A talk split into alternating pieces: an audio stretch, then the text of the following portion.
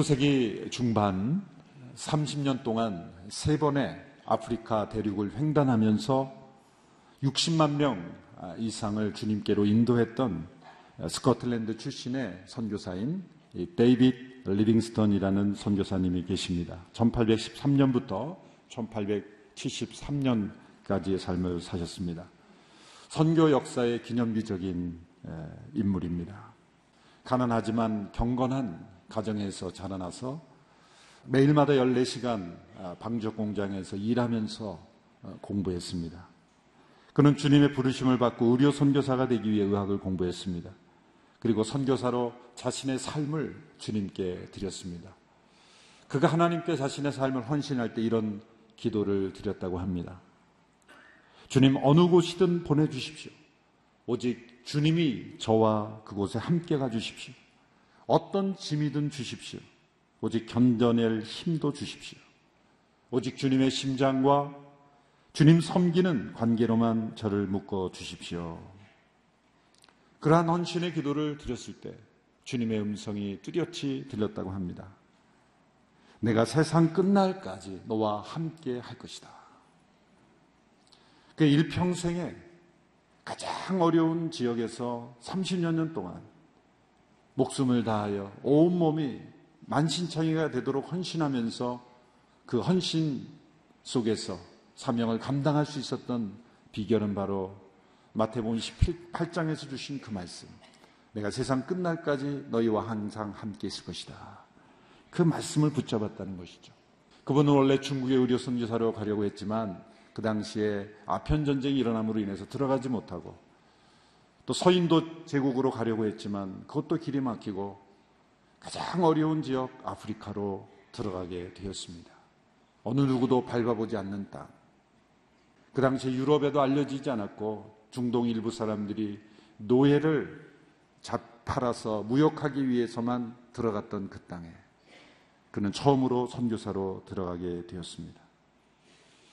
30년 동안 세 번을 남부, 동부, 중부를 관통하면서 전 지역을 다니면서 지도를 만들어 가면서 어, 탐험하며 복음을 전했습니다. 그분이 만들었던 지도로 인해서 수많은 선교사들이 들어갈 수 있게 되었고 또 유럽이 아프리카 대륙의 지리학적인 발견을 하는 그래서 이분은 선교사로서도 유명하지만 영국이나 유럽의 지리학계에서도 더 유명한 분으로 알려져 있다고 합니다.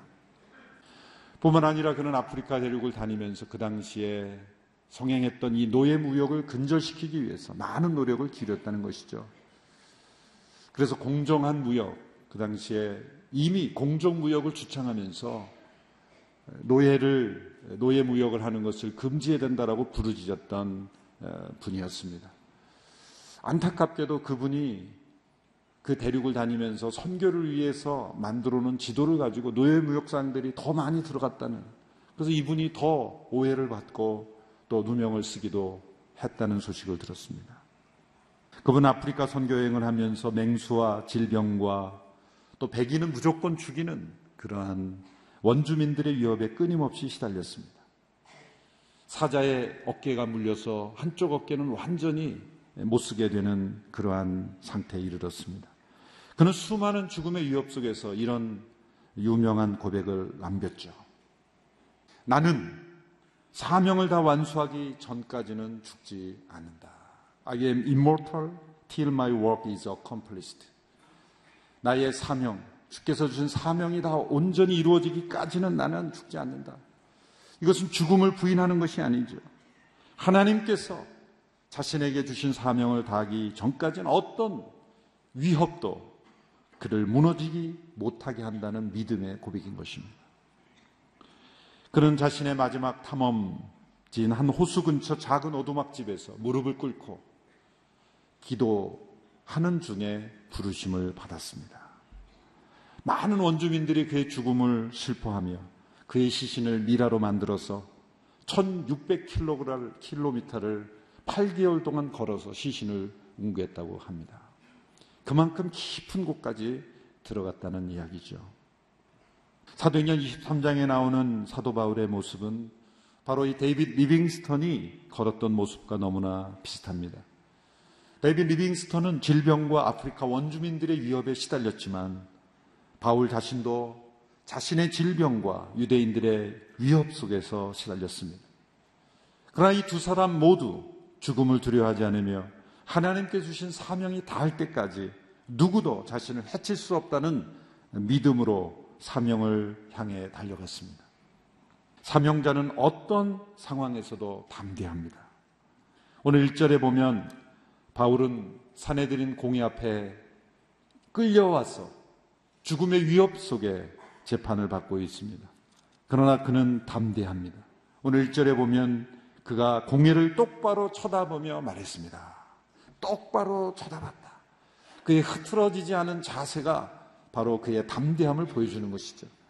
비굴하게 살고자 변명하지도 않았고 타협하지도 않았고 그리고 자신의 선한 양심을 굽히지도 않았습니다. 똑바로 쳐다봤다. 그 당시에 사내들인 공회는 오늘날의 입법, 사법, 행정 모든 삼권을 다 통합한 그러한 기구입니다.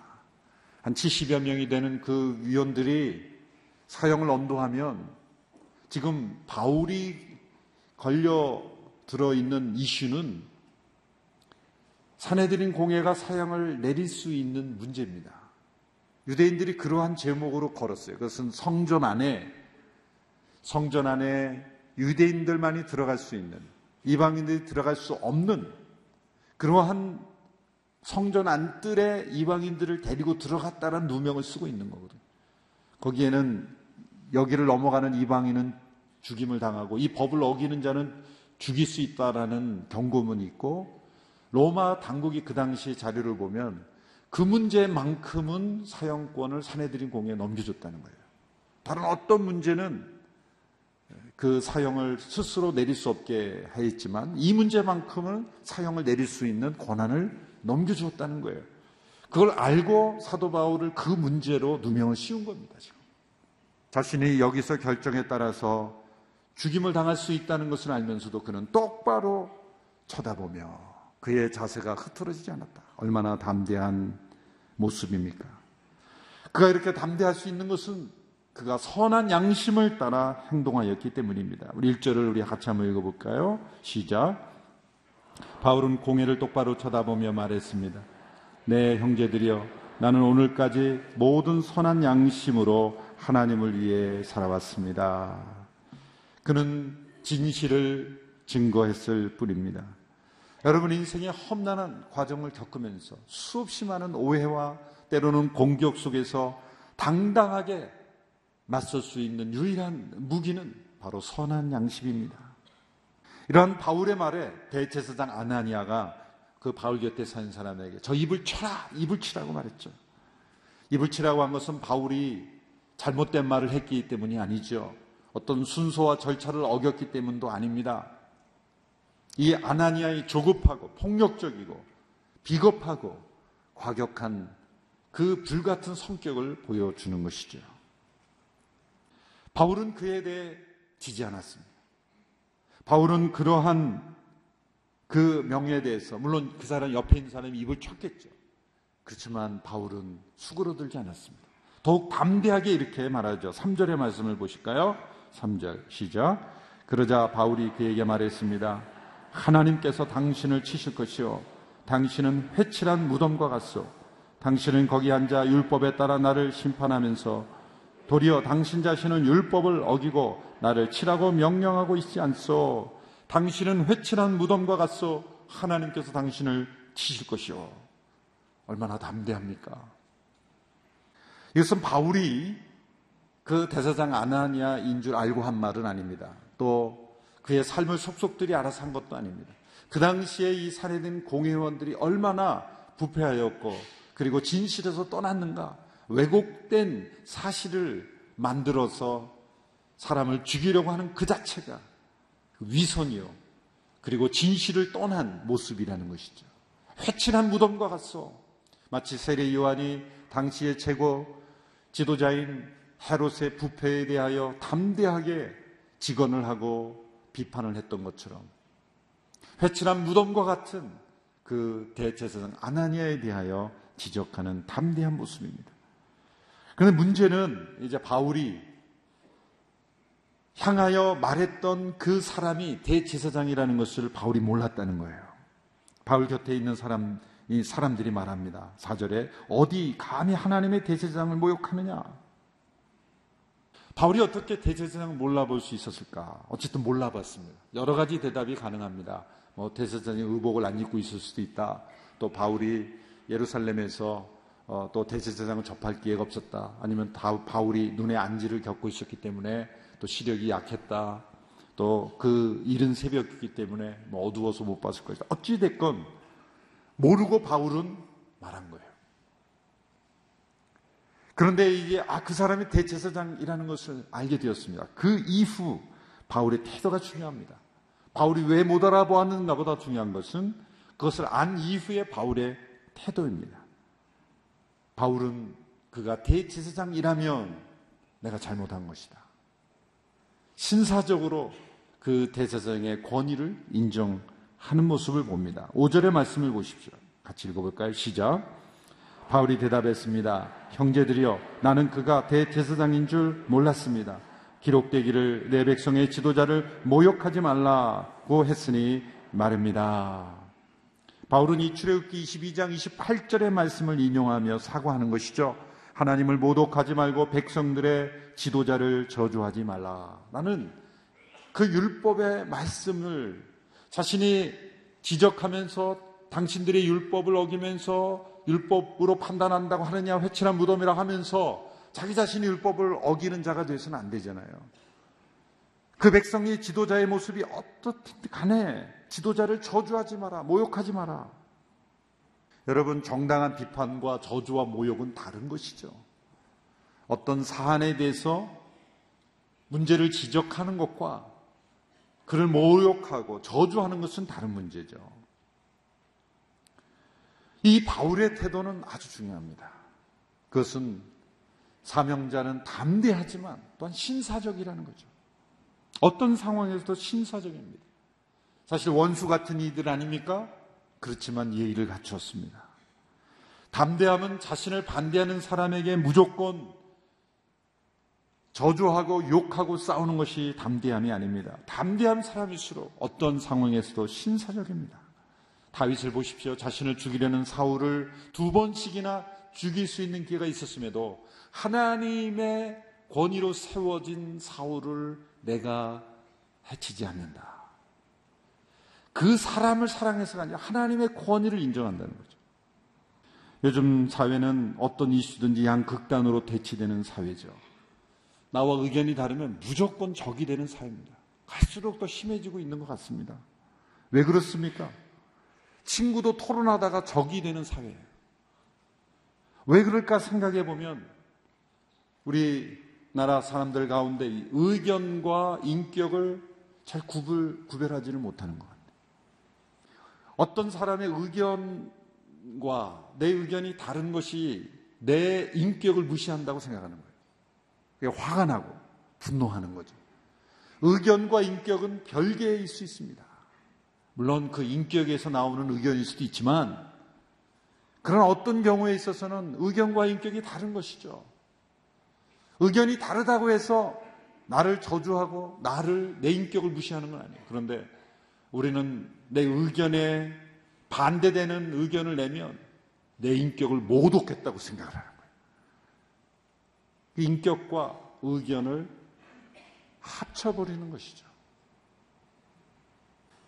서로 다른 의견에 대해서 얼마든지 토론하고 또 치열하게 주장할 수 있습니다. 그러나 서로의 인격은 존중하고 서로의 권위는 존중하는 모습. 이것이 바울에게서 보여지는 아주 중요한 태도인 것입니다.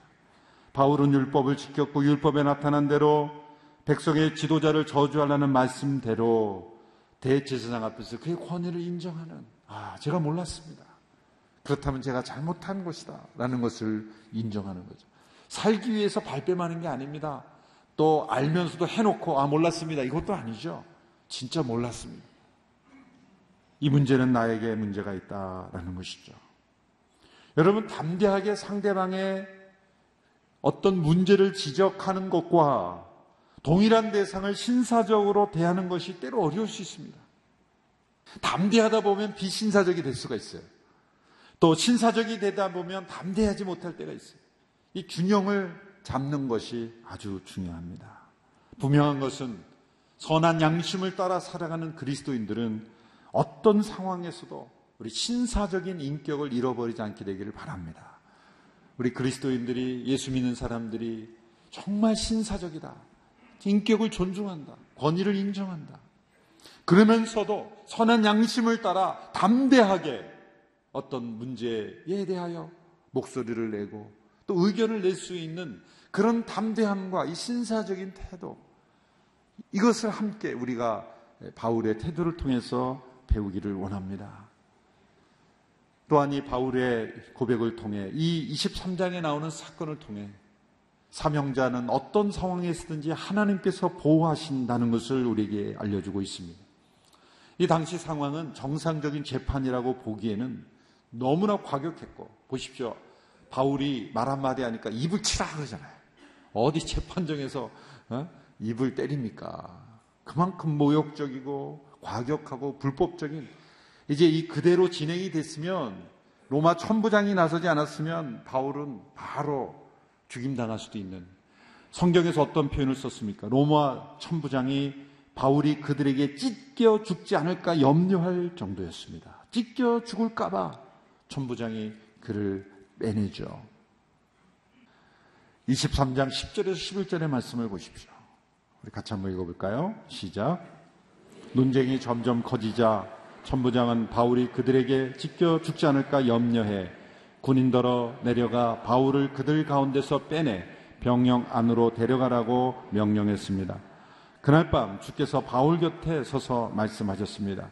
담대하여라. 내가 예루살렘에서 나에 대해 증언한 것 같이 로마에서도 나에 대해 증언하여야 할 것이다. 바울이 자신이 이 상황에 이른 것은 죽은 자의 부활을 믿기 때문입니다. 라고 고백하자 바리새인들은 죽은 자의 부활을 믿거든요. 바울이 싸움을 붙인 것은 아닙니다. 실제로 죽은 자의 부활, 예수 그리스도의 부활, 그리고 그 부활로 인해서 우리에게 주어진 부활을 증거한 것이거든요. 바리새인 일부 가운데 아, 이 사람이 주장이 꼭 틀린 것만은 아니지 않느냐 그런 의견이 일어나면서 사도계인들과 부활을 믿지 않는 사도계들과 또 다툼이 일어났습니다. 그런 논쟁이 점점 커졌을 때 천부장이 그 바울을 빼내는 것이죠. 하나님께서 이 바울을 보호하실 때 이제 보면은 23장 이후로 보면은 로마의 권력을 사용하셔서 바울을 보호하십니다. 이 누가의 그 역사가적인 예리한 관찰력이 들어가 있는 것이죠. 편견으로 가득한 유대인들은 바울을 죽이려고 달려들고 있으나 편견 없이 객관적으로 그 사건을 보는 로마인들은 바울을 보호하고 있습니다. 바울의 주장을 지지하고 바울이 전한 예수님을 믿어서가 아닙니다. 그냥 공명정대하게 이 사건을 객관적으로 볼 때는 바울이 죽을 일을 한 얘기 없기 때문에 바울 편에 설 수밖에 없는 것이죠. 그 당시에 최고로 발달했던 로마의 법 질서를 하나님께서 사용하시는 것을 볼 수가 있습니다. 이 세상에 있는 어떤 법 질서도 하나님의 보호하시는 하나님의 통치하시는 통치의 도구입니다. 이 세상에서의 불완전해 보이는 법 질서도 우리 그리스도인들이 예수님을 잘 믿는다고 하면 법도 잘 지켜야 된다는 거예요. 왜? 그 법을 통해서도 하나님이 역사하시고, 법을 통해서도 하나님이 선한 일을 행하시고, 법을 통해서도 하나님의 공의를 이루시기 때문에 그 준법 의식이 잘 있는 것이 예수님을 잘 믿는 거예요. 그러니까 불법 주차 지역에 막 주차하면서 예수 잘 믿는다 그러면 안 되는 거예요. 주차하지 않도록 돼 있는 거는 거기다 절대로 들어가지 않는 것이 예수님 잘 믿는 거예요. 주차하지 말라고 돼 있는데 주차하고 들어와서 할렐루야 하시면 하나님 마음 불편하십니다. 할렐루야가 아니다. 빨리 가서 차 빼라. 먼저 차 빼고 할렐루야 해라. 법을 잘 지키. 왜? 하나님은 법을 통해서도 통치하시는. 보세요. 이 바울이 어려움 상에 있을 때 하나님께서 이 로마의 법을 통해서 얼마나 보호하셨습니까? 천부장이 이제 바울을 죽이려는 그 음모를 듣습니다. 어떠한 정도까지 갔냐면 유대인들 가운데 40여 명의 사람들이 테러리스트로 자원을 하는 거예요. 이 바울을 죽이기까지는 우리가 먹지도 않겠다. 아무것도 먹지도 않겠다. 그리고 헌신한 사람들이 나와요. 그리고 사내들인 공예와 음모를 꾸밉니다. 로마 천부장에게 와서 사내들인 공예 한 번만 더 출석해달라고 요구해라. 그 로마 천부장이 데려간 병영에서 사내들인 공예단까지 오는 중간에 우리가 죽이겠다.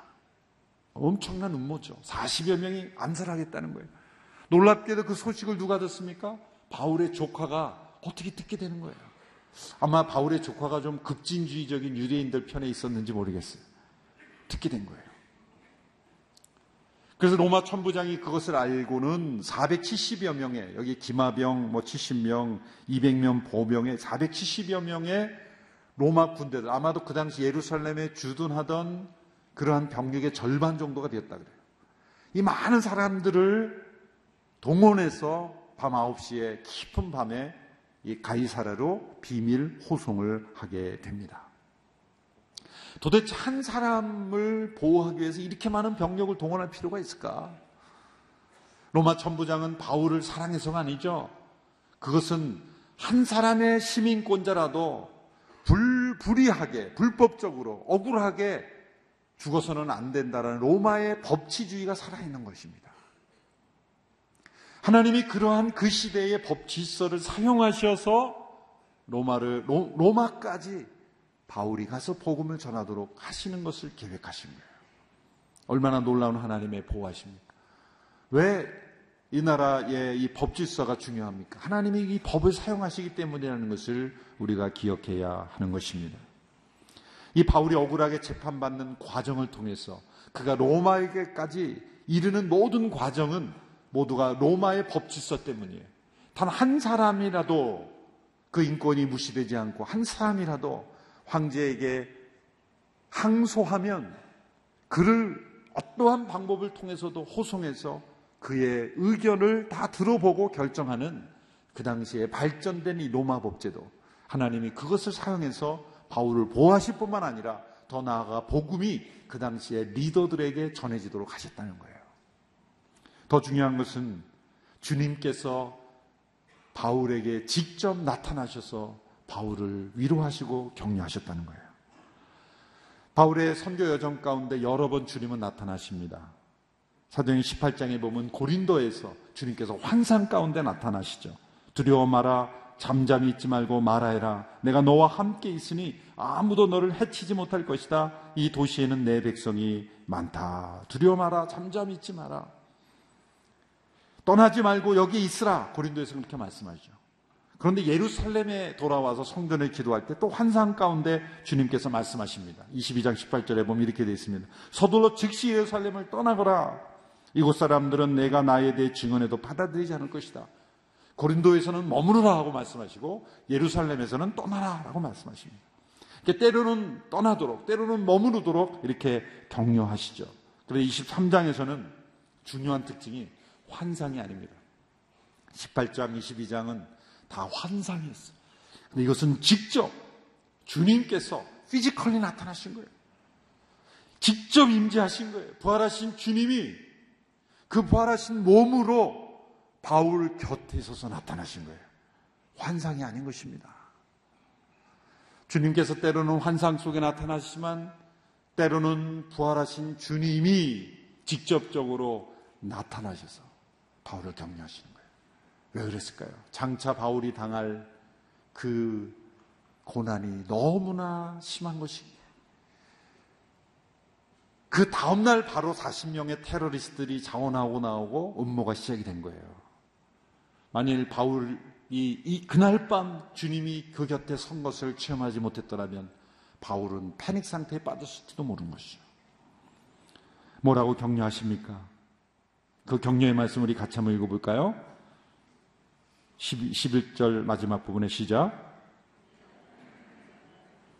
11절. 그날 밤 주께서 바울 곁에 서서 말씀하셨습니다.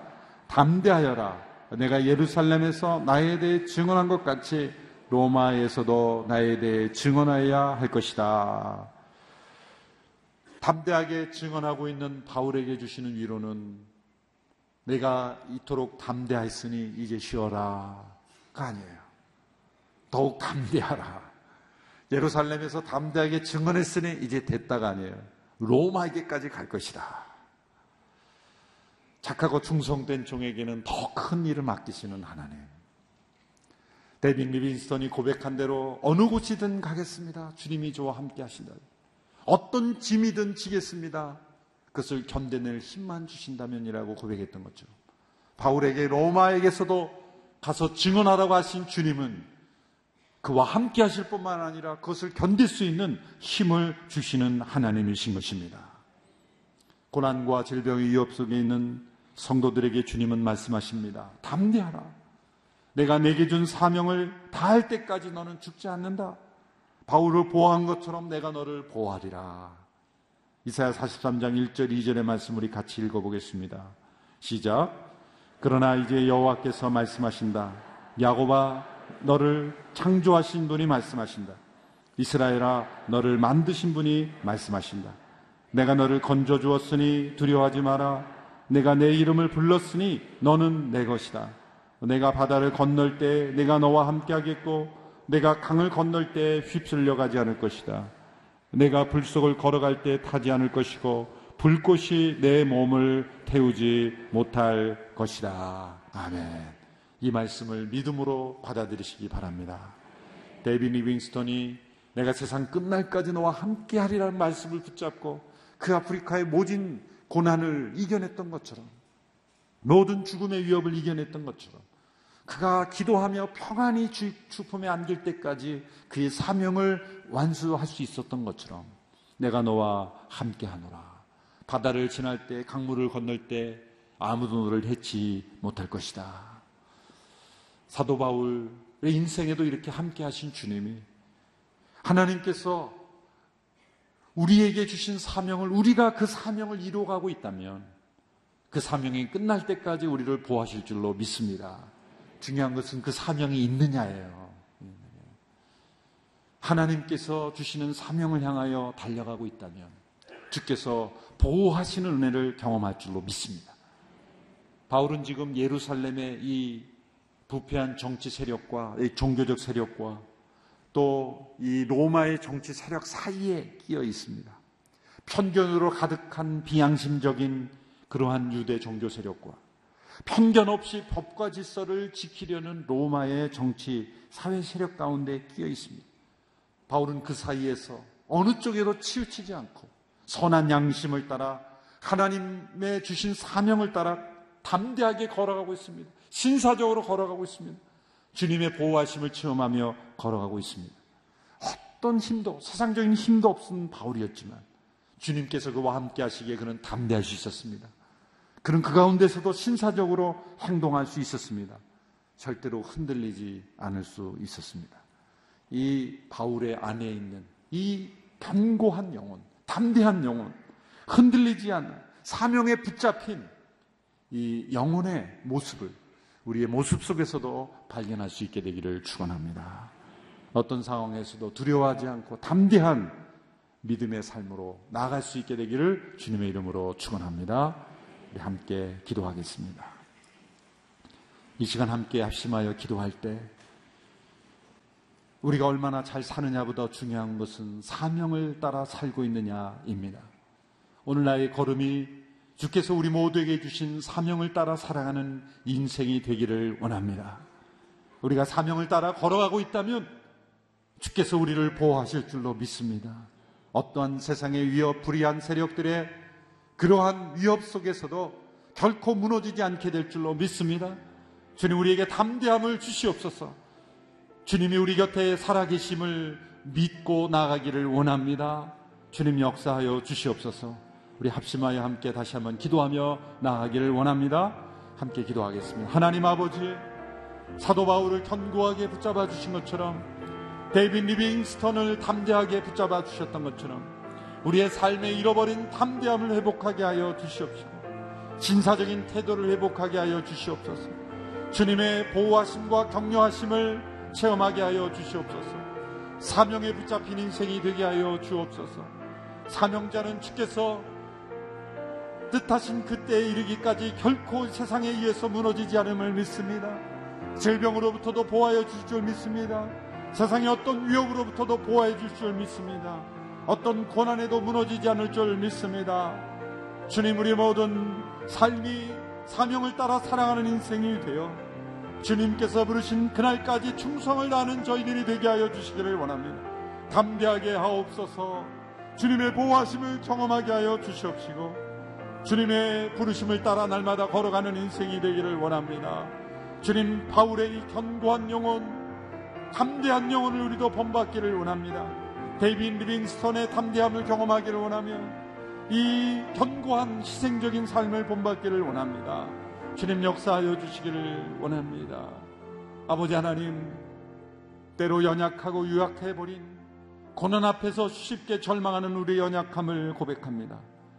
데이빗 리빙스턴의 그리고 사도 바울의 담대한 영혼을 본받게 하여 주시옵시고 주님의 사명을 따라 걸어갈 때 지치지 않게 해주시고 담대하게 하여 주시고 하나님께서 오늘 나에게 하라고 하신 이 사명을 다 이루기까지 나는 안전함을 고백하며 담대하게 걸어가는 인생이 되게 하여 주시옵소서.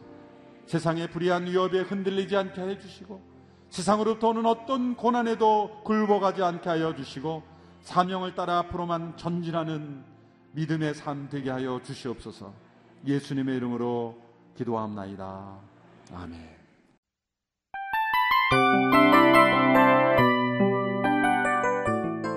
이 프로그램은 청취자 여러분의 소중한 후원으로 제작됩니다.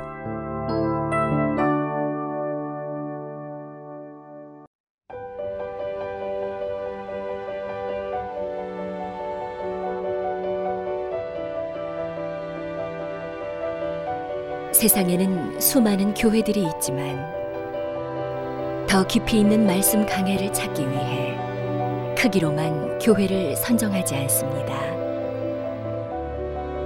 보다 좋은 영적 콘텐츠를 더 많이 나누기 위해 방송비를 받지 않습니다. 1년 365일 복음만 전하고 싶어서 우리는 광고를 하지 않습니다. 온누리의 복음을 땅끝까지 CGN TV와 함께 땅끝 성교사가 되주세요